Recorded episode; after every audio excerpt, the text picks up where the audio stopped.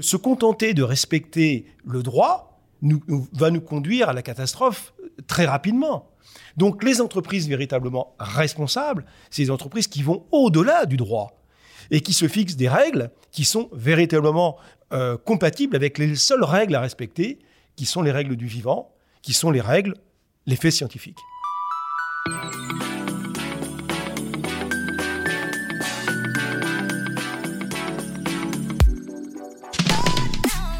Bonjour, je suis Céline Puffardi-Jvili, Look Sharp, pour le podcast Le Sens et l'Action du C3D, le podcast de ceux qui veulent faire bouger les lignes dans leur entreprise.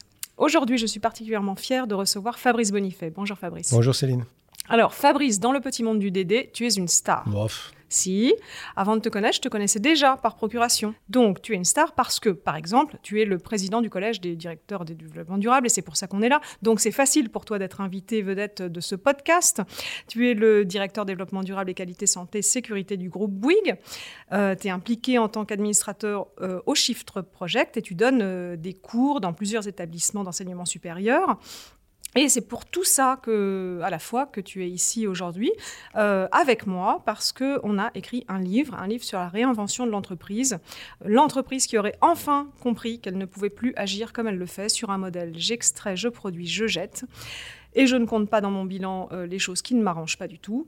Euh, donc voilà, on va parler de cette entreprise-là, l'entreprise contributive. Et on va jouer au jeu des questions-réponses. Donc pour une fois, c'est pas moi qui poserai toutes les questions, tu m'en poseras un petit peu aussi. Et on espère que ça donnera envie à nos auditeurs de lire ce livre. Alors, euh, je vais commencer, une fois n'est pas coutume. Je vais un petit peu euh, expliquer pourquoi nous, on a eu envie d'écrire ce livre. Euh, en fait, il y a énormément de, de bouquins, moi j'en ai deux étagères remplies de, constats de constats sur euh, les dégradations euh, de, de, notre action globalement, nous et nos ancêtres, sur nos écosystèmes. Des, des, constats qui accablent, qui sont euh, très durs à lire aujourd'hui parce qu'on se dit qu'on aurait dû se mettre à agir il y a une bonne grosse cinquantaine d'années, qu'on ne l'a pas fait.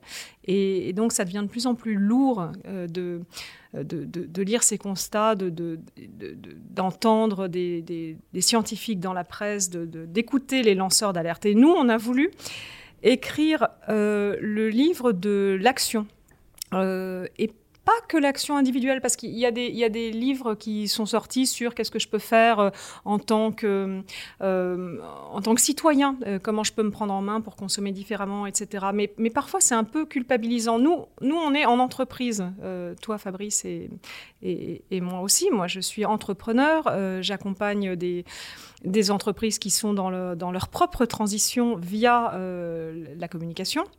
Et, toi, tu es euh, dans, un, énorme paquebot que tu essayes de, transformer de l'intérieur boulon par boulon. Tu es euh, à travers euh, le, le, le, C3D en, position de discuter avec tous tes homologues dans des tas d'autres entreprises. Et c'est pour ça que tous les deux, on s'est dit qu'on allait parler de ce qu'on connaît le mieux finalement, de l'entreprise et de la façon dont elle peut se transformer.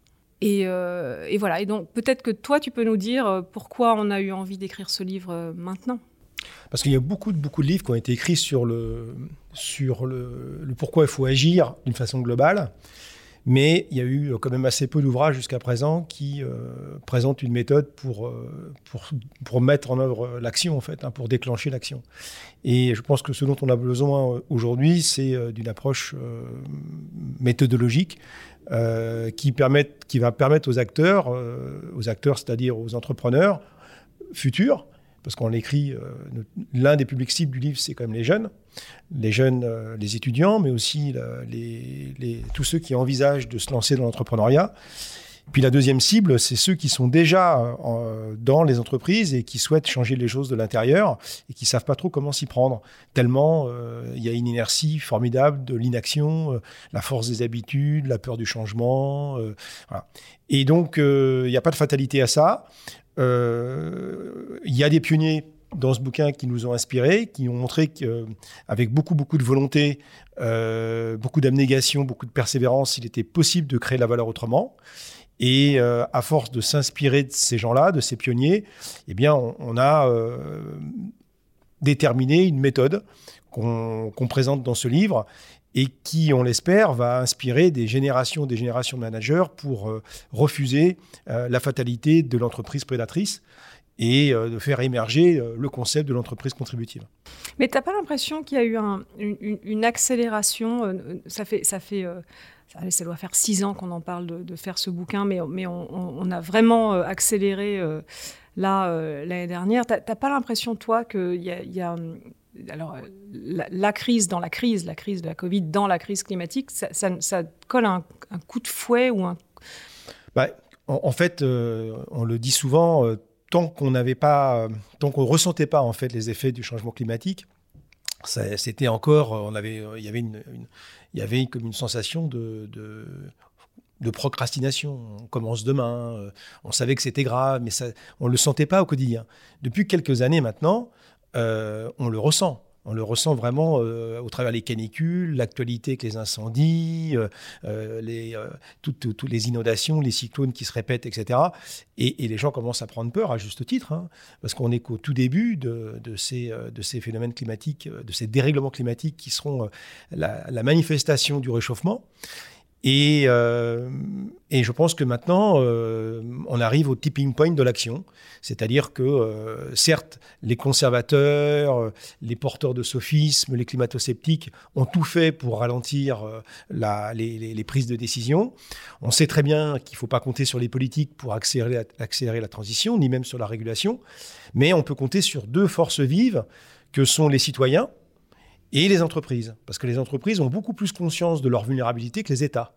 Donc, euh, on, a écrit, euh, on a écrit ce bouquin pour ces deux, euh, deux parties prenantes importantes, que sont donc les, les monsieur et madame tout le monde et, et les entreprises du monde entier. Ouais. Donc, il y, a, il y a un truc qui m'a frappé cette année particulièrement. J'essaye de te faire dire pourquoi cette année, mais cette année, je trouve que les, les, les, les personnes ont été tellement les désorienter dans leur euh, vie euh, quotidienne, que ça les a sortis d'un train-train quelque part euh, rassurant. les choses vont mal, mais je me remets à bosser, ou les choses vont mal, mais ce soir je sors, ou les choses vont mal, mais c'est pas grave, il y a les vacances la semaine prochaine. Et tout ça, ça nous a anesthésiés dans notre capacité à agir et aussi dans, le fait qu'on se dit, bon, bah, après tout, c'est peut-être à moi de faire quelque chose. Et encore une fois, on ne veut pas euh, se dire euh, ou, même euh, laisser entendre dans le bouquin que. alors, certes, on parle de, l'effet colibri, mais on ne veut pas remettre sur le citoyen tout le poids sur, sur, ses épaules. On pense que c'est l'entreprise, mais que le citoyen dans l'entreprise a un, vrai rôle. Il peut lui-même, en réalignant ses convictions, ses intuitions et son métier, euh, faire bouger les choses de l'intérieur en faisant euh, système avec d'autres gens qui pensent pareil. Donc ça, c'est une force que toi, tu utilises en entreprise pour faire bouger les choses. Oui, la force principale que j'utilise, c'est euh, quand on a compris un pourquoi, on peut supporter tous les comment. Et la, la, principale raison, selon moi, de l'inaction, c'est l'ignorance, l'ignorance des, véritables enjeux, l'ignorance des ordres de grandeur, l'ignorance de l'urgence. Et euh, lorsqu'on prend le temps de, se documenter et de, comprendre ces éléments-là, et c'est un formidable déclencheur de l'action, euh, à condition de ne pas être anesthésié par le poids de, euh, par le poids de la gravité de la situation. C'est pour ça que des outils comme la fresque du climat, par exemple, euh, sont des révélateurs pour, pour beaucoup de gens, parce que les gens savaient que c'était grave le changement climatique, mais là, ils se rendent compte que c'est plus grave que grave, que tout est lié, qu'on est dans un, dans un système interdépendant qui fait que on se demande comment on va pouvoir s'en sortir. Et, malgré, malgré la gravité de la situation, malgré le, caractère inextricable de, des, phénomènes qui sont imbriqués les uns aux autres, la finance, la, pensée économique néolibérale dominante, etc., malgré ces, des, vents contraires formidables, eh bien, il y a quand même des entrepreneurs qui ont, décidé donc de, de, passer à l'action. Euh, et moi, je pense que la solution viendra des pionniers viendra de ceux qui vont avoir le courage d'agir, de dire la vérité et de lutter contre euh, des pensées qui sont encore dominantes. Mais je dis souvent que le danger ne vient pas des choses que nous, euh, que nous ignorons, mais des choses que nous savons qui ne sont pas vraies. Et aujourd'hui, il il y a des paradigmes économiques qui sont, qui sont faux. Oui, et qui sont complètement encore relayés par tous les, euh, toutes les pensées dominantes finalement, parce que ça, rassure et ça permet de, rester dans un statu quo qui, qui en arrange certains. Bah, à commencer par, euh, bah oui, bah, euh, il faut continuer de croître, parce que si on continue pas de croître, on va, on va, on va, on va, on va créer un chaos social extraordinaire, etc. Et ben ça, c'est pas vrai. C'est pas vrai. Il y a d'autres façons de, gérer le développement et la croissance mais euh, en, respectant en respectant ce que nous, on appelle dans le bouquin l'effet scientifique. Et euh, comme de toute façon, on n'a pas le choix, vu que de toute façon, tôt ou tard, euh, c'est la planète qui finira par avoir raison, on a quand même intérêt à l'écouter et à aller prendre nos leçons dans la nature, comme disait Léonard de Vinci. Alors, parlons du pas de, de géant qu'il y a quand même entre la RSE telle qu'elle est comprise aujourd'hui par les entreprises et, le concept dont nous on parle, qui est celui de l'entreprise contributive. Parce qu'il y a encore beaucoup de, de, personnes qui se disent, bon, bah, c'est bien, euh, il y a une politique RSE, donc on y est. Mais, mais en fait, on parle vraiment d'autre chose, tu es d'accord? Oui, en, fait, la, la, RSE, telle que ça a été euh, labellisé, euh, établi, normé et intégré, bon, c'est c'est le, le socle universel de tout ce qu'il y a à faire en termes de conformité un certain nombre de règles euh, établies par les hommes, les hommes avec un grand H. Hein. Euh, et c'est la conformité, la conformité, devoir de vigilance, les DPEF, euh, etc. Mais hélas, hélas, hélas, les, règles qui sont qui s'imposent aux entreprises et, certaines entreprises considèrent ces règles comme très contraignantes, comme extrêmement chères à intégrer dans les modèles économiques, etc. Mais ces règles ne sont pas du tout suffisantes pour, euh, pour respecter euh, et pour prendre en compte les enjeux de long terme. Parce que si le droit environnemental, si on prend que celui-là, était à la hauteur de, euh, de ce qu'il devrait être, il, il, devrait être interdit d'émettre des gaz à effet de serre. Ce serait interdit d'émettre des pertes, de, de, générer des particules. Ce serait interdit d'artificialiser des terres arables dont on va avoir besoin pour l'agriculture de demain, etc. Et, et, aucune règle environnementale, dans aucun droit au monde, interdit ça. Donc on voit bien que, se contenter de respecter le droit va nous conduire à la catastrophe très rapidement. Donc les entreprises véritablement responsables, c'est les entreprises qui vont au-delà du droit et qui se fixent des règles qui sont véritablement euh, compatibles avec les seules règles à respecter, qui sont les règles du vivant, qui sont les règles, les faits scientifiques. Ouais, et du coup, euh, on, aborde dans, le bouquin le, sujet de la, liberté, parce que euh, depuis qu'on parle de ces concepts, toi et moi, euh, auprès de différentes sphères, on nous, rétorque ou on entend que finalement ce sont des, propositions liberticides pour l'entrepreneuriat.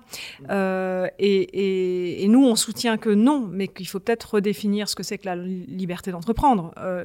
pour le pour le, citoyen lambda, on a une expression qui dit la liberté des uns s'arrête où démarre celle des autres, mais on n'a pas du tout cette règle-là en, entrepreneuriat, puisque aujourd'hui, si tu as les moyens ou si tu réussis à lever des fonds ou si tu as des actionnaires qui te suivent, tu as les moyens euh, légaux et juridiques, et tout le monde sera d'accord avec ça, euh, de spolier euh, le droit des autres à respirer, ou, le, ou, la possibilité euh, d'un autre pays ou d'une génération future à euh, capter euh, de l'eau, des ressources.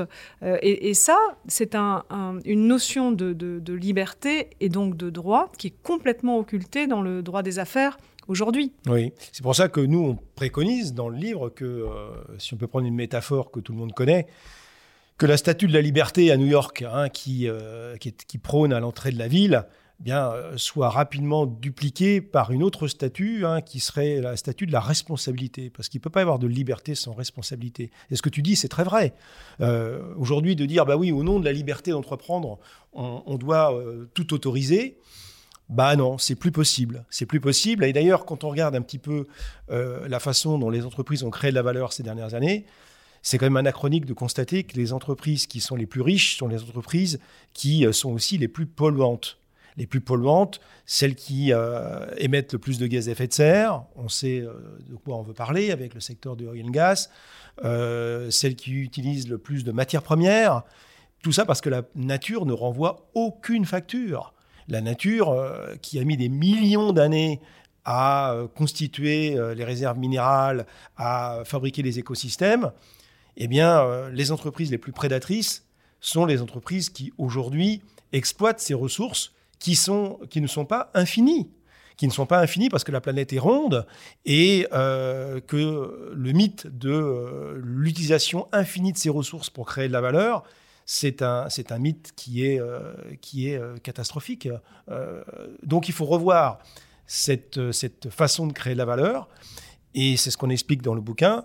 Il faut qu'on se remette en entropie, en équilibre par rapport à ce que la planète est capable de produire, et qu'on ne dépasse pas ce qu'on appelle la capacité de, la capacité de charge et tout simplement les limites planétaires. Ouais. Et puis du coup, on, aborde dans, dans, ce bouquin qui est finalement c'est euh, un petit peu. Euh, nous, on se rend compte que c'est un peu c'est un peu c'est un peu sensible parce que quand on en parle, on nous dit tout de suite ah mais c'est un message politique, etc. Mais en réalité, c'est plus un message de, de, morale. Et c'est Amartya Sen qui avait parlé de l'économie est une science morale. Finalement, si moralement une entreprise euh, euh, si, une entreprise fait des choses qui sont euh, finalement amorales, sociétalement parlant, à, un moment donné, il faut, il faut pouvoir le dire. C'est pas parce qu'elle est la plus riche qu'elle peut s'octroyer tous les droits. Or, aujourd'hui, c'est ce qui se passe, d'où le fait qu'elle s'enrichit encore et qu'elle gagne sa license to operate comme ça. Et nous, on veut changer le, sens de cette license to operate, de ce droit à opérer de, de, l'entreprise. Oui, parce que en fait, il y, y, a beaucoup de certitudes dans la tête de du monde économique que c'est la seule façon de produire de la valeur. Hein, c'est de spoiler les, euh, les euh, d'exploiter euh, les ressources et parce que le business, c'est ça, hein, c'est des matières premières transformées avec de l'énergie. Oui, rappelons-le, qui n'appartiennent pas à l'entreprise. Ce qui lui appartient, c'est les forces mécaniques, souvent d'ailleurs, pour aller chercher les savoir-faire, les, les process. Donc c'est sûr que ça, c'est très bien. Mais le capital naturel, il apparaît nulle part dans le bilan. Donc nous, on, estime qu'on peut créer de la valeur autrement. C'est pas nous, c'est euh, il y a d'autres entreprises qui ont pensé que c'était possible de créer la valeur autrement, et c'est ce qu'on explique. D'ailleurs, qu'est-ce qu'on y trouve dans ce livre, euh, Céline? Oui, alors euh, dans, le livre, bah déjà, pour, faire un peu la, transition, on y trouve des des, cassages d'idées euh, toutes faites et toutes préconçues. Parce que là, on vient de parler de, en, macro, euh, on, remet en question un peu le fait qu'on a accepté globalement que l'économie fonctionnait comme ça, mais ça c'est assez récent que l'économie fonctionne comme ça. Mais en micro, on, remet en question aussi plein d'autres choses, dont le, management. Et ça c'est vraiment, euh, vraiment fondamental. Dans, le, dans le livre, on trouve un constat donc ça, c'est vraiment tout le premier chapitre. C'est un, chapitre où, on, râle beaucoup, on, est assez, euh, assez fâché dans le premier chapitre. Mais on y trouve surtout euh, des, euh, des observations. On a été chercher des, exemples. Ça fait euh, deux ans, bientôt trois ans, je pense qu'on tient un blog, qu'on regarde ce qui se passe ailleurs. Dans nos sphères respectives, on, observe, on est curieux, on lit beaucoup de, bouquins et on, rencontre surtout des gens qui, qui sont en train de, faire et on échange avec eux. Donc c'est le fruit de ces observations qu'on trouve dans le livre et on en a tiré une forme de, de méthode méthode empirique. On s'est dit, si, certains y arrivent, comment font-ils? On a trouvé des points communs. On en a fait une forme de, de, de, méthode, voilà, de, en, termes de management, comment font-ils? En termes de reconfiguration des modèles d'affaires, comment font-ils? En termes de revenus, comment font-ils? Et en termes de management, euh, et, c'est là qu'on voit aussi euh, à quel point ils cassent les codes. Et c'est ce qu'on propose avec des exemples. Donc, euh, si, tu veux, euh, il y a une autre euh, image que tu utilises souvent et que tu pourrais nous, reprendre, c'est celui de l'alignement des planètes. Parce que dans le bouquin, on dit surtout que c'est pas un il n'y a qu'à faucon. C'est pas c'est pas simple, c'est pas un claquement de doigts, c'est extrêmement difficile. S'il faut casser les idées reçues et, et, et, finalement faire prendre conscience aux gens que c'est pas parce qu'on a toujours fait comme ça qu'il faut continuer à faire comme ça, euh, il faut quand même euh, un peu plus couvrir les chakras. Donc parle-nous un petit peu de, ces planètes à aligner pour, euh, pour réussir à, se mettre en action. Alors effectivement, il y a cinq planètes à aligner pour devenir entreprise contributive et s'il en manque une, s'il y en a une qui n'est pas dans l'axe, bah, ça ne peut pas fonctionner. Et donc la première, c'est d'intégrer bien sûr l'effet scientifique en tant que donnée d'entrée dans la stratégie. Voilà, les faits scientifiques disent, ben, ne faut plus émettre de CO2 parce que si on émet du CO2, on va détraquer le climat, il n'y aura plus de business possible du tout. Bon, bah, une entreprise qui n'intégrerait pas dans sa stratégie le fait d'être complètement neutre, ou plutôt de contribuer à la neutralité carbone, parce qu'on n'est pas neutre en tant que tel, eh bien, euh, déjà d'entrée de jeu, son modèle économique est obsolète. Donc, première chose, intégration des faits scientifiques. Il n'y a pas que le carbone à prendre en compte, mais euh, on n'a pas le temps de parler des autres, euh, des autres paramètres. La deuxième chose, c'est mais à quoi cher?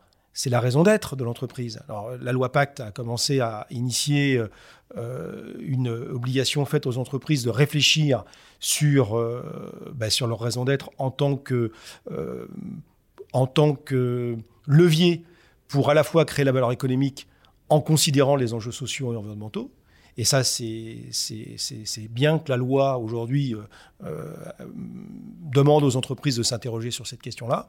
Parce que, comme on l'a dit, euh, c'est pas parce qu'on crée de la valeur économique, qu'on crée des emplois, qu'on paye des impôts, euh, que l'on rémunère euh, des actionnaires, que ça nous autorise aujourd'hui, compte tenu de l'urgence climatique notamment, que ça nous autorise à, polluer. Donc euh, une entreprise véritablement responsable, au titre de sa raison d'être, c'est une entreprise qui crée la valeur sans externalité négative. Et ça, ça doit apparaître clairement dans la raison d'être de l'entreprise, qui doit définir les KPI et les moyens qu'elle compte mettre en place pour y arriver. Ça, ça veut dire redéfinir la valeur, clairement. Les KPI, c'est aussi euh, justement de ne pas considérer que euh, l'argent qui rentre dans les caisses, notamment. Il faut avoir donc des KPI financiers, extra-financiers qui se combinent. Mais euh, donc le, ça, le fait d'avoir redéfini cette raison d'être ou de l'avoir définie pour certaines d'entre elles, ça induit forcément une, recomposition, une redéfinition, une reconfiguration du modèle d'affaires. Parce que le modèle d'affaires qui a dominé euh, jusqu'à ces dernières décennies, ce sont, ce sont des modèles d'affaires extrêmement linéaires, comme on le sait, hein, qui consistent à extraire des matières premières qu'on ne paye pas, on l'a dit. Euh, on fabrique des produits et des objets euh, avec des obsolescences plus ou moins programmées, à base de marketing pour inciter au réachat, à susciter de l'inutile euh, et des besoins souvent inexistants. Donc ces modèles-là, euh, ils sont extrêmement consommateurs de ressources euh, et ils ne sont pas du tout compatibles avec, avec les enjeux de long terme. Donc reconfiguration des modèles d'affaires, ça passe forcément par des modèles d'affaires qui seront beaucoup plus circulaires, beaucoup plus basés sur l'intensité d'usage, sur la fonctionnalité, sur la réparabilité des produits, sur le partage. Donc, c'est des choses qu'on commence à voir arriver, heureusement, il est temps, euh, dans beaucoup d'entreprises, y compris les grosses d'ailleurs. Mais ce qu'il faut maintenant, c'est qu'on accélère ce passage du modèle linéaire au modèle euh, circulaire, ou même, mieux, perma-circulaire, donc pour intégrer le vivant dans, euh, dans tous ces mécanismes. Et puis, la quatrième planète, qui est essentielle, c'est de dire, mais est-ce qu'on va pouvoir arriver à refonder l'entreprise, à la faire pivoter en utilisant les mêmes systèmes de management qui sont extrêmement processés, où il n'y a euh, pas le droit à l'erreur, où on est sur des, euh, systèmes où, en fait on n'a pas la possibilité de, d'expérimenter, de créer, où, euh, les logiciels rythment le rythme dans l'entreprise et les possibilités de, de, de faire différemment, c'est juste impossible parce qu'il y a tout un tas de fonctions support qui font tout pour que on ne fasse pas autrement, précisément. Hein, il y a une aversion au risque extraordinaire. Les entreprises sont tétanisés par les risques, les risques euh, de, toute nature, alors que le principal risque, simplement, euh, enfin tout simplement, mais assez clairement le risque de, collapse et d'effondrement, bah celui-là, il n'apparaît pas dans les matrices des risques des entreprises. C'est complètement dingue.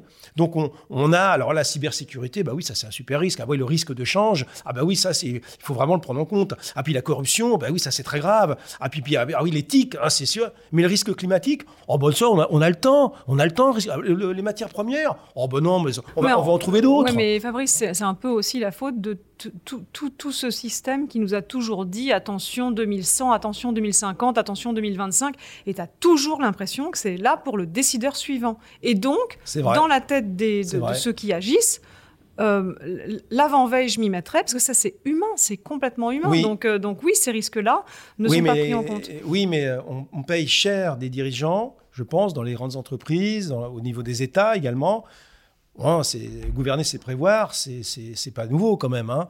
Et je pense que la responsabilité des managers et des leaders, c'est précisément d'écouter les scientifiques. Hein, ça fait 40 ans qu'ils s'époumonnent à dire les mêmes choses, on ne les écoute pas. Et puis, euh, eh d'être aussi courageux vis-à-vis des investisseurs, pour dire que les niveaux de rentabilité dans les entreprises qui vont être euh, véritablement durables sont peut-être pas tout à fait les mêmes, que euh, on, sera sur des modèles économiques qui seront euh, qui seront certainement plus lents, hein, où il va y avoir des, des rotations de produits, des rotations de solutions qui seront aussi différentes. Mais encore une fois, euh, on entend souvent par opposition, ben oui, mais ce que vous prenez, c'est la fin de l'innovation, euh, c'est la fin de, la haute technologie, etc. Mais c'est tout le contraire. C'est tout le contraire. C'est de mettre l'innovation et la haute technologie au service du vivant et au service du bien-être sur les services essentiels qu'on doit rendre aux populations. C'est-à-dire mieux manger, mieux dormir, mieux se soigner, etc. Et euh, qui typiquement pas euh, là où on met l'argent aujourd'hui. L'éducation et le soin, comme on peut le voir, euh, c'est. Il y a, beaucoup de hautes technologies aujourd'hui qui sont utilisées quand même pour des choses qui sont quand même pas essentielles. On parle d'aujourd'hui de commerce essentiel, commerce non essentiel. Ben, je pense que mettons la haute technologie sur la santé, mettons la haute technologie sur l'alimentation, mettons la haute technologie sur le confort. Et je pense que ça, c'est ça, c'est vraiment essentiel de, de remettre du sens en fait. Aujourd'hui, les, collaborateurs dans les entreprises, ils ont besoin de travailler dans des entreprises qui produisent du sens. Et euh, hélas, force est de constater que dans beaucoup beaucoup de boîtes, eh bien, euh, euh, ben, on, sait bien qu'il y a une grande partie des livrables, une grande partie des produits, une grande partie des tâches qui sont, euh, ben, qui sont déconnectés de l'essentiel. Bah, d'où aussi une, une, une, partie des, des burn-out euh, qu'on croise quand on sait soit, très bien soi-même qu'on bosse comme un malade et que finalement ça n'a pas d'utilité, ça ne peut pas faire du bien euh, au cerveau. je t'ai coupé la parole, parle-nous de, la, cinquième planète à aligner qui est quand même. Ben, la, cinquième planète, c'est la, la façon dont on va mesurer la performance de l'entreprise. Aujourd'hui, on mesure la performance de l'entreprise avec une seule métrique, qui est euh, la capacité de l'entreprise, oui ou non, à, préserver son capital financier. Mais ce n'est pas suffisant. Parce que le capital financier, certes, il est essentiel de le maintenir, parce qu'une entreprise qui ne gagne pas d'argent va disparaître, c'est évident. Mais une entreprise qui ne préserve pas son capital naturel, va-t-elle continuer de vivre? Bien sûr que non. Une entreprise qui euh, ne pourra pas vivre si les écosystèmes naturels fonctionnent bien, si le climat fonctionne bien, si, euh, si l'oxygène de l'air est, est, maintenu, si le cycle de l'eau fonctionne bien. Donc Si les gens sont pas malades, euh, voilà. Et, ça, c'est hyper important, ce cinquième paramètre, ah bah parce qu'à chaque fois qu'on nous parle de, euh, de oui, mais si on investit dans la RSE, est-ce qu'on sera plus rentable, etc. Mais bah, on, compte toujours avec la même aune, cette espèce de, de lunette tronquée, finalement, qui nous donne une fausse vue de la vraie valeur. C'est absolument vrai. C'est-à-dire qu'en fait, il est nécessaire maintenant de mettre la préservation du capital naturel au, même point que la préservation du capital humain et du capital euh, au même niveau que le capital humain et le capital euh, financier. Et je dirais même mettre le capital naturel en premier. Parce que euh, de croire qu'on va pouvoir va pouvoir continuer à faire du business et donc à créer de la valeur économique avec des écosystèmes et avec des ressources altérées ou même des ressources qui auront disparu, parce qu'une grande partie des matières premières qui servent au business aujourd'hui sont déjà en stress en termes de quantité. en termes de quantité. Hein, on voit d'ailleurs la flambée des, prix des matières premières en ce moment et ça ne fait que commencer. Donc, la spéculation va les faire encore plus flamber parce que plus ça deviendra rare, plus on spéculera. On sait très bien faire ça. Bien sûr. Et donc, il est important pour les entreprises qui veulent véritablement être durables, et c'est ce qu'on explique dans le bouquin, euh, dans le, sur le cinquième pilier, c'est euh, de mettre en place des nouveaux systèmes de comptabilité. De comptabilité qui prennent en compte donc, la préservation de ces trois capitaux essentiels pour la pérennité d'une entreprise capital financier, capital naturel et capital humain. Et j'aimerais bien qu'on revienne aussi sur un... Alors tout à l'heure, tu, as dit, euh, il n'y a pas que le carbone, mais on n'a pas le temps de parler des autres paramètres, etc. Mais il y a, un, sujet qu'on aborde énormément dans le, livre, c'est le sujet du, progrès versus la technologie. On a beaucoup confondu euh, le progrès, le progrès humain et la technologie. Et c'est vrai qu'on nous dit, euh, ah là là, vous allez euh, tuer l'innovation, on va... Et puis alors là arrivent toutes les, toutes les litanies, on va encore être en retard par rapport à la Chine. là, l'image de la roue du hamster m'arrive invariablement. Courir plus vite pour aller où? Franchement, donc... et cette histoire de... la d'innovation et de... Et de et de, et de techniques et de progrès. On a essayé de, de, de, de redéfinir tout ça euh, à l'aune de, de, la durabilité euh, des modèles, à l'aune euh, des aspirations humaines aussi, finalement. Et, et, je pense que c'est intéressant de, de, de, se dire que ce qui est le plus difficile à à, discuter quand on, quand on est en échange avec des personnes et qui nous parlent de solutions techno. Dès qu'on dit euh, euh, il y a pénurie ou c'est difficile ou la santé, hop, on arrive avec une solution techno et personne ne voit les effets rebonds de cette solution techno. Et c'est pas parce qu'on aura une solution, par exemple, imaginons pour aspirer tout le CO2 qu'il y a dans l'air, que ça va euh, par la même occasion, euh, rétablir euh, des écosystèmes euh, naturels, aider à la préservation de la biodiversité. Donc en gros, nous, quand on parle de diminuer les GES, on parle de diminuer les pressions globalement. C'est pas en, trouvant une solution pour aspirer euh, artificiellement les, gaz à effet de serre euh, dans l'atmosphère qu'on va régler les autres problèmes qui sont de toute façon l'épuisement des ressources, l'épuisement des écosystèmes et euh, tout, l'effet sur la, biodiversité, cette petite couche du vivant qui nous, qui nous protège finalement. Hmm. Oui, de toute façon, le technosolutionnisme, hein, de, de, dire qu'on va trouver des solutions à tous nos problèmes parce qu'on a toujours trouvé des solutions, euh, bah, ça ne tient pas la route dans la mesure où euh, aujourd'hui on, on, veut s'appuyer, ou certains veulent s'appuyer sur, euh, sur ces technologies qui n'existent pas pour pouvoir appréhender et régler un, problème qui est par contre réellement là aujourd'hui. Oui, et puis surtout pour pouvoir justifier de ne rien changer Absolument. à ce qu'ils font tel qu'ils le font et un, la façon dont C'est un prétexte de, de, conservation de dire attention, vous inquiétez pas, on va trouver quelque chose. L'hydrogène arrive, donc tout va bien. Euh, on va remplacer les énergies renouvelables, on va remplacer les énergies fossiles par des énergies renouvelables. Donc ne vous inquiétez pas, tout va bien. Alors que c'est faux. On sait très bien que c'est faux. Alors c'est doublement faux. Parce que bon, tous ceux qui ont fait des calculs de coin de table savent très bien que c'est pas ça qui va se passer. Donc il faut juste passer un petit peu de temps à étudier cela. Et puis, quand bien même je dis combien même il y aurait une technologie universelle qui euh, remplace les énergies fossiles par une énergie parfaitement propre et infinie. Je rappelle quand même qu'il nous reste 10 ans, j'ai bien dit 10 ans, pour euh, diviser par deux les émissions de gaz à effet de serre à l'échelle planétaire. Et il nous reste 30 ans pour les diviser par 3. Donc si combien même il y avait une technologie magique, universelle, qui remplace du jour au lendemain les énergies fossiles, euh, le temps d'implémentation le temps de mise en place des systèmes de production, de systèmes de distribution, etc. Quand on voit le temps qu'on met pour euh, lancer des technologies aujourd'hui, euh, certes, ça va beaucoup plus vite que euh, ce qu'on faisait il y a 40 ou 50 ans. Hein. On a bien vu comment l'Internet s'est imposé versus la télévision versus la radio. On a vu qu'on était capable de faire des vaccins en un an alors qu'avant il fallait 10 ans. Mais changer un système énergétique mondial euh, compte tenu du temps qui nous reste, c'est-à-dire 10 000 jours. Et à coût acceptable Et avec, euh, bien sûr, euh, une pression capitalistique énorme. donc ça, je, je, je, pense que de, de, faire croire ce genre d'ineptie, c'est c'est vraiment prendre les gens pour des cons. Donc il est. Ça, c'est au mieux, parce qu'au pire, c'est criminel. On est d'accord. Bah, en fait, en fait, je, pense qu'il y a plus, plus grand monde de sensés, enfin de, tous ceux qui ont deux neurones connectés, qui croient à ça. Euh, donc, il, est, il va être nécessaire d'intégrer bien sûr les énergies renouvelables, d'intégrer euh, euh, toutes les technologies qui, de toute façon, vont nous aider dans cette, dans cette trajectoire de transition. Mais ce qu'on essaye de dire, c'est qu'il n'y en a aucune qui est magique aucune qui est magique. Il va falloir les combiner les unes avec les autres, et surtout, il va falloir rajouter une très très très grosse couche de sobriété. Voilà, c'est le mot que j'attendais, parce que c'est le mot qui fait qu'en général, les gens nous attendent à la sortie de la salle avec un bâton.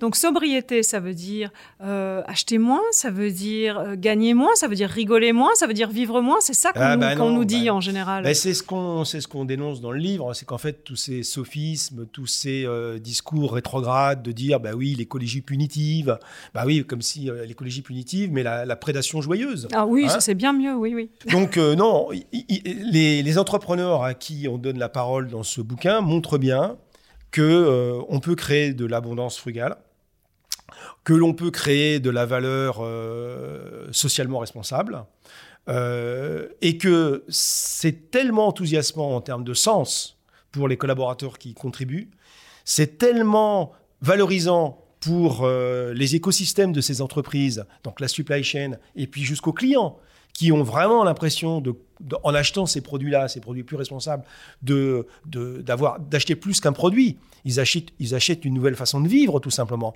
plus compatible avec les fameux enjeux de long terme dont on parlait tout à l'heure. Donc, oui, il va falloir de toute manière qu'on revoie nos comportements d'achat. Oui, il va falloir qu'on revoie nos façons de vivre. Mais euh, pourquoi pourquoi, moi je me pose cette question, pourquoi euh, considérer que ce sera punitif? En fait, c'est là que c'est très intéressant, parce qu'on nous, a tellement dit que euh, la, euh, un peu comme on nous a dit euh, qu'à 50 ans, si on n'avait pas une Rolex, on avait raté sa vie. On nous a tellement dit que c'était l'accumulation des biens et la démonstration qu'on a accumulé ces biens qui allait faire de nous des gens respectables, respectés et, heureux. On nous l'a dit et, on l'a cru. Oui, mais maintenant, tu sais, Céline, maintenant, si à 50 ans, tu n'as pas un vélo, c'est que tu as raté ta vie. tout à fait. Euh, un vélo euh, pliable, même avant, d'ailleurs. pliable, même avant. Euh, non, mais moi, moi j'y vois quand même beaucoup d'espoir parce que on, râle pas mal dans le bouquin, mais on donne surtout des, exemples de, de, gens qui réussissent au sens euh, réussissent, leur boîte tient. On n'a pas de modèle subventionné dans notre euh, bouquin. Ni, ni des startups qui lèvent des fonds et qui disparaissent. Pour, voilà, pour, pour, pour épater la galerie. Nous, on a, on a cherché des, des, des modèles qui éthiquement tenaient la route, mais aussi financièrement. Et euh, et, ces, modèles-là proposent une autre euh, vision de la société finalement, et, ce n'est pas une vision euh, euh, réductrice ou, ou, qui va à l'encontre de l'innovation. L'innovation, si c'est faire confiance au génie humain pour se réinventer, ça, nous, on a toute confiance dans ce génie humain-là. Mais le génie humain pour continuer à exploiter et, faire croire mais il faut, il faut le flécher, au Père Noël. il, faut le flécher. il faut le flécher parce que le génie humain, effectivement, c'est juste génial, cette capacité d'invention, d'innovation, de créativité, mais il faut lui donner un pourquoi. Il faut lui donner un pourquoi aujourd'hui, hein, et le pourquoi, il est évident, il s'impose de lui-même. Le pourquoi, c'est la préservation euh, du vivant. Et euh, donc, il faut réorienter la R&D mondiale sur ce sujet. Euh, c'est vraiment, c'est une urgence absolue. Donc, donc il, faut redonner du sens à l'innovation, comme il faut redonner du sens au modèle économique des entreprises. Et, ce, qui, ce qui nous, moi, ce qui m'a énormément, même j'avais une très grosse intuition avant de, faire ce bouquin avec toi, mais en faisant ce bouquin avec toi et au cours de tout le, tout le processus qu'on que, a mis en, œuvre pour faire ce bouquin, moi, il y a une chose qui m'a qui m'est apparue comme extrêmement claire, c'est la nécessité de, euh, de démontrer que c'était possible, que ça rendait parfaitement heureux, et de réinventer l'histoire, les histoires. Parce que pour, pour se dire finalement euh, que c'est plus cette fameuse Rolex dont on va avoir euh, absolument besoin pour être heureux, il faut avoir d'autres perspectives de bonheur. Et on se rend compte que, enfin moi mon métier c'est la com.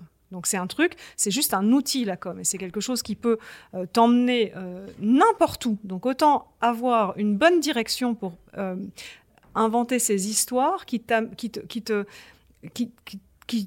facilite euh, euh, le, désir, euh, la vision, de, faire envie. Et, comme on a montré des gens qui le font, et je pense que leur histoire fait envie, à nous, communicants, de, les raconter, ces histoires, de, les, de les installer en normalité.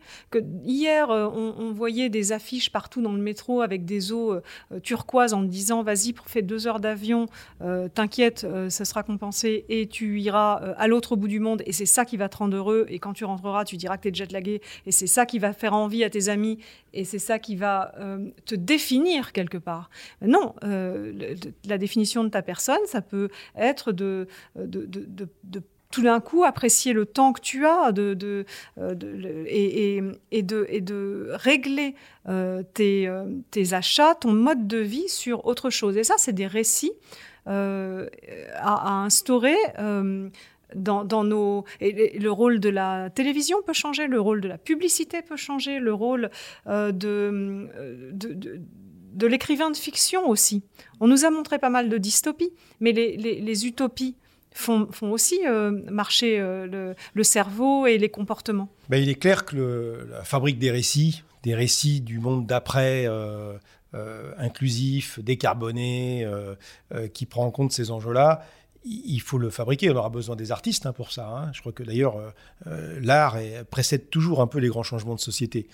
Et on, va avoir besoin aussi de, fiction, comme tu le dis, hein, qui puisse présenter à quoi pourrait ressembler ce, ce futur dans lequel on, serait plus resynchronisé en fait euh, à l'essentiel, c'est-à-dire au vivant.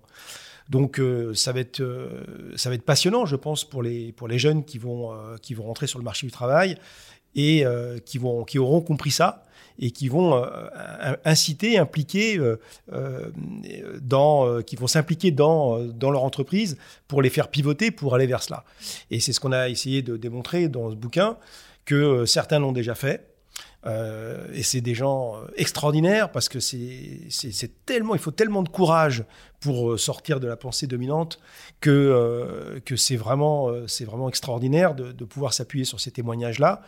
Et ce que l'on veut, dans, ce qu'on a voulu, toi et moi, au travers de ce bouquin, c'est donner envie à, tous les autres de s'y mettre le plus vite possible, parce que le temps presse. Mais on, a quand même, tu, parles de, temps, de courage, et, on est quand même très, très positif sur certaines choses. C'est que euh, on, a on a écrit ce livre en même temps que le mouvement euh, pour un réveil écologique ah se déployait. Donc, ça, fait, deux ans qu'ils font bien parler d'eux.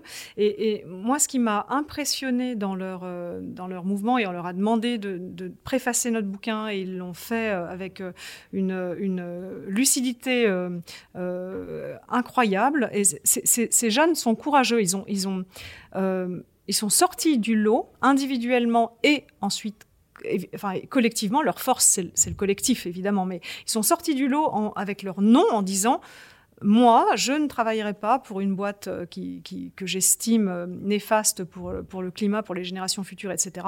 Je ne veux pas participer à cette destruction.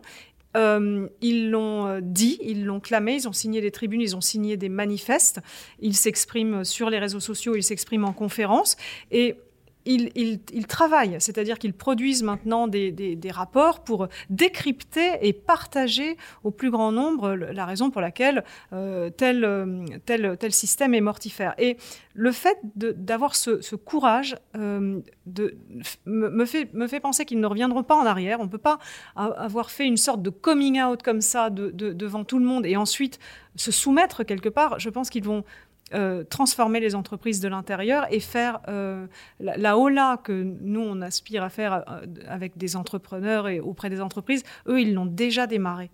Et ça, me, ça me donne beaucoup de beaucoup d'espoir parce qu'elle ils sont, est, elle est très contagieuse, leur leur, leur, recherche de sens et leur exigence hum. commence à, à, faire école chez les moins jeunes. Et ça, c'est très, très, très porteur d'espoir je, suis complètement en phase avec ce que tu viens de dire, et, notamment euh, euh, lorsqu'on lit la préface du bouquin, ce qu'ils nous ont réalisé à la, la, maturité de ce qu'ils ont écrit, c'est juste... Euh, on se dit, mais si, seulement nos décideurs avaient ce niveau de maturité, mais on n'en serait pas là aujourd'hui. quoi.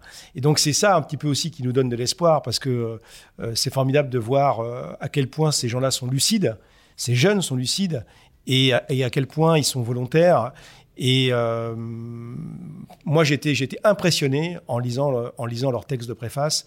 Je ne m'attendais pas à ça, c'était une, une vraie claque. Même pour moi qui suis déjà très, très sensibilisé. Donc, euh, enfin, pour ceux qui liront le livre, je pense qu'ils ne resteront pas indemnes, ne serait-ce qu'après les cinq premières pages. Ouais. Et donc, on, va, on, va, on va terminer, mais juste pour, pour, euh, pour bien préciser que c'est un livre un peu, un peu cash. Euh, bon, quand on te connaît, on n'en est pas forcément surpris. Oui, on, on, y parle de, on y parle de, de, gros mots, de, de, frugalité, de sobriété, des trucs absolument atroces. On y parle de courage, on y parle d'abandonner les demi-mesures, parce que finalement, ça, c'est mhm. les demi-mesures ne font que reculer la vraie action, et ça, c'est assez terrible. On parle des freins, hein. on, parle des, freins, on parle des, on parle des sophismes, on parle des effets rebonds, on parle de, on parle de tous les sujets qui fâchent. Hein on parle du, décalage du point de référence, on parle, on parle de, l'importance de la finance et, de, et la façon dont, celle-ci se fourvoie complètement euh, dans, euh, dans des mécanismes qui sont euh, à l'opposé de ce qu'il faudrait faire pour sauver le monde. Donc on parle vraiment des vrais sujets. Mais surtout, ce qu'il faut que les gens retiennent dans le podcast, c'est qu'on parle des solutions. Absolument. Donc, euh, en fait, euh, comme c'est euh, un sujet d'entreprise contributive, qu'on a démarré par un blog en demandant aux gens de contribuer, évidemment, les courageux qui liront le livre, on aimerait bien avoir votre avis. et on, va terminer ce podcast. J'aimerais bien qu'on fasse un petit peu, dans, ce podcast, traditionnellement, il y, a, il y, a, deux questions. Il y a la question de qu'est-ce qu'on peut faire depuis la chaise de son bureau pour, euh, eh ben, pour, contribuer. Eh ben, et, voilà. On va commencer par toi. D'ailleurs, qu'est-ce que, qu'est-ce que tu peux faire, toi, Céline, depuis ta chaise de ton bureau? Ouais, bah, euh, bah moi, j'ai été un peu radicale hein, quand même. Euh, j'essaye de, de, Alors, je vais, je vais dire ce ce que, ce, que, ce que moi je fais, mais je vais dire ce qu'on peut faire tous à notre niveau. Donc, moi, dans mon boulot, j'essaye de, de, choisir mes clients parce que je pense que mon bilan carbone en tant que professionnel, il n'est pas dans le fait que mes salariés euh, viennent à vélo ou que le papier toilette de, des WC chez Look Sharp soit bio. Notre bilan carbone et notre empreinte, globalement, elle est sur ce qu'on. L'effet rebond d'une agence de RP, c'est euh, ses clients dans la presse. Et donc, on essaye de choisir des, sujets euh, auxquels on croit en termes de, de, modèle de société. Ça, c'est un renoncement, mais je pense que ça nous rend très exigeants euh, avec nous-mêmes et donc meilleurs. Donc, euh, je, pense que ça, c'est un, choix sur lequel on ne reviendra pas. Mais sinon, tout le monde. On a parlé tout au début du, podcast de, des dangers de l'ignorance de, et de et de pas comprendre ce qui nous arrive à tous là. Donc la première chose à faire depuis la chaise de son bureau, je dirais, c'est de se renseigner. C'est d'ouvrir le journal, de se poser des questions, de remettre les choses qu'on entend et qu'on lit et qu'on voit en perspective. Et aujourd'hui, contrairement à il y a 15 ans, toutes les informations euh, euh, vulgarisées sur le climat sont disponibles gratuitement. Euh, le C3D, vous allez faire un, un, MOOC pour, pour, euh, que tout le monde puisse s'éduquer, se, renseigner, mais, mais en réalité, les informations, elles sont là, donc ne pas les voir, c'est vouloir ne pas les voir. Et toi, qu'est-ce que tu fais depuis la chaise de ton bureau? Ben moi, je, je, je, fais tous les jours euh, ce que Johnny faisait dans ses chansons, c'est donner envie d'avoir envie de changer. Donc, en, apportant les bons arguments, euh, en apportant des méthodes, en apportant de l'enthousiasme, de la sincérité. La sincérité triomphe de tout. Et euh, en essayant de travailler avec des entrepreneurs à l'intérieur de mon entreprise qui ont envie d'agir, parce que la, bonne nouvelle, c'est qu'il y a tellement de gens qui ont envie d'agir. Moi, je, reçois sur les réseaux sociaux internes et externes tous les jours, tous les jours, des gens qui me disent, mais on a envie, on a envie d'accélérer, on a compris, c'est bon. Donc, euh, mon rôle, c'est vraiment de faire en sorte de connecter ceux qui ont envie d'agir avec ceux qui peuvent les aider et euh, de faire des POC, de faire des expérimentations, de, tenter des choses pour que euh, pour qu'on puisse réinventer tous les modèles d'affaires parce que tous les modèles d'affaires doivent être réinventés.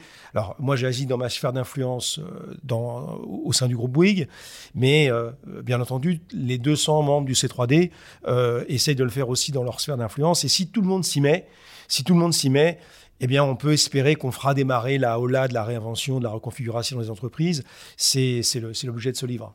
Tu as raison. Et, et, je pense que notre, point commun, c'est de, penser que tout seul, évidemment, on n'y arrivera pas, que c'est une question de, de, créer des ponts euh, pour casser les silos dans les entreprises, pour créer des connivences entre entreprises pour partage de bonnes, de, bonnes pratiques. Et, ça, des, ça c'est... Des, consortiums d'ailleurs, hein, des coalitions. Je pense qu'aujourd'hui, euh, la, réinvention d'entreprise passera par beaucoup, beaucoup de transversalité et euh, d'approche beaucoup plus collaborative. Hein. Hein, et on va passer de la compétition à la coopétition, à la collaboration. c'est tellement complexe les enjeux qu'on vient de, de, prendre en compte aujourd'hui qu'on va être dans la transdisciplinarité la transdisciplinarité.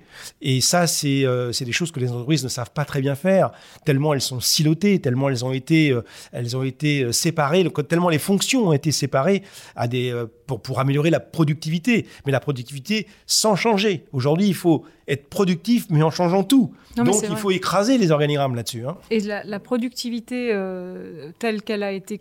On a, on a confondu efficacité et productivité et on a asséché tout, tout, tout, le lien qui pouvait être créé autour. Et donc, et puis on a surtout sorti des entreprises, tous ceux qui pouvaient avoir des idées pour faire autrement.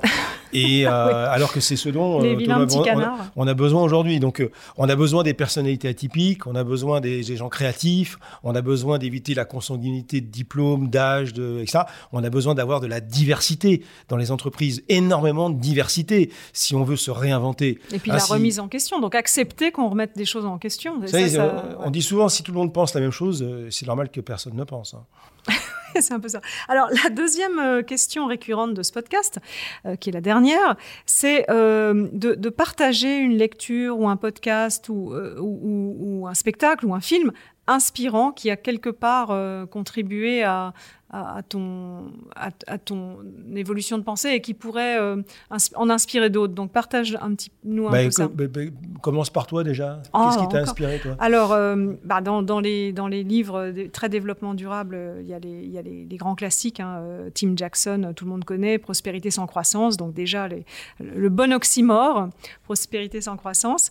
donc voilà. Et puis sinon, je, en, en, vrai livre qui m'a euh, fait un, réveil, une, vraie grosse piqûre, un vrai gros choc, euh, et qui est particulièrement d'actualité, enfin toujours, je pense, c'est 1984 d'Orwell, parce que euh, tout simplement, en lisant ce livre, on se demande dans quelle société on a envie de vivre. Parce que dans 1984, il y, il y avait déjà tous les germes de ce qui allait pousser. Euh, et, aujourd'hui, on n'a jamais été aussi proche de 1984 en termes de, surveillance, de pensée unique. Et, euh, c'est un, livre euh, piqûre, quelque part, qui, est à conseiller à, tout le monde et à tout âge, parce qu'il aide à réfléchir tout simplement et à prendre un peu de distance. Et, sinon, il y a un film qui m'a beaucoup ému, parce qu'il est, beau, il se regarde à toute génération. Moi, j'ai des, des, enfants, donc je les ai, j'ai vu ce film avec euh, mes enfants petites, mais, c'est vraiment un film qui résonne longtemps. C'est Pogno sur la falaise, je vous invite à le regarder. Euh, c'est magique, c'est un, un, film d'animation euh, japonais, un, merveilleux Miyazaki. Tu peux avoir deux lectures, La petite sirène, version histoire d'amour impossible, mais surtout la réconciliation avec la nature. Donc je vous laisse le regarder. Ouais, alors moi, les, mes trois propositions, hein, euh, d'abord, c'est un, bouquin que j'ai lu il y a longtemps, mais euh, qui a marqué ma vie, en fait, c'est euh, La montagne nue de Reinhold Messner, qui est, qui est un alpiniste italien qui a été le premier à vaincre les 14 sommets de plus de 8000 mètres et qui, dans les années 70, a, a été le premier à, à grimper sur le Danga Parbat, qui est un qui est une, une des montagnes de la chaîne de l'Himalaya, le versant Rupal, extrêmement difficile. Alors pourquoi je parle de ce bouquin? C'est que euh, Messner, euh, il, faut une, force mentale extraordinaire pour euh, grimper sur ce type de montagne sans oxygène. Et il a perdu son frère. Euh, pendant cette ascension. Il y était avec son frère Gunther. Et pendant très longtemps, on, l'a accusé d'avoir sacrifié son frère pour euh, avoir euh, la, gloire d'être le premier à arriver en haut de ce, sommet. En fait, c'est pas ça qui s'est passé. Et, en fait, on est un peu tous des conquérants de l'inutile hein, dans la RSE.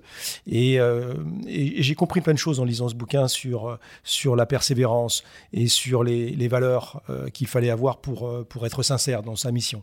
Et donc, ça m'a beaucoup, beaucoup, beaucoup inspiré dans ce que je suis devenu après. Le deuxième livre, qui est beaucoup plus récent, c'est euh, le formidable livre de Philippe Biwix, hein, le, bonheur était pour demain. Euh, extrêmement bien écrit, extrêmement bien documenté. Euh, Philippe était vraiment un, génie, il a vraiment tout compris et, il dit dans son livre ce que, ce que nous, on, vulgarise au travers les modèles d'affaires. Mais il a bien compris ces, problématiques de limites planétaires, il l'explique très très bien. Et dans son livre précédent, il, il, bah, l'âge des low-tech, il, il, montre bien notre dépendance aux, aux matériaux et, le fait que l'innovation va devoir passer par les low-tech. Donc c'était Absolument. Et nous, euh, l'entreprise contributive, c'est le, c'est le, bouquin complémentaire. Bah, c'est le comment. Voilà, c'est le comment. Voilà. Donc, euh, bravo à, Philippe d'avoir écrit euh, Le bonheur est demain, qui, qui a vraiment expliqué pourquoi. Parce que là, il l'explique mieux que quiconque. Et, et, nous, modestement, on a essayé de le traduire en comment. Et puis, un podcast, un podcast qui n'est pas un podcast, c'est plus, c'est plus une vidéo sur, sur YouTube, qui est une vidéo de Pablo Servigne sur une conférence qu'il a donnée en 2018 à AgroParisTech. Ça dure une heure, mais euh, il le fait avec le style Pablo. Hein. Euh, je recommande, mais à toute l'humanité, de regarder ce, podcast et tous ceux qui, qui, euh, accusent Pablo Servigne d'être d'un défaitiste, la collapsologie, etc. Mais c'est tellement lumineux dans sa démonstration que on, comprend qu'un autre monde est possible. Et c'est de ça dont il nous parle. Et je pense qu'on a besoin maintenant de, de, de ce genre de discours lucide, clairvoyant, courageux, car on n'arrivera pas à se sortir du marasme euh, actuel si on n'a pas ce type de discours. Donc voilà, merci Céline en tout cas de, de, toutes tes questions et merci de ta contribution euh, énorme à la création de ce bouquin. Bah écoute, c'était un ouvrage collectif, dirons-nous. Merci ah Fabrice.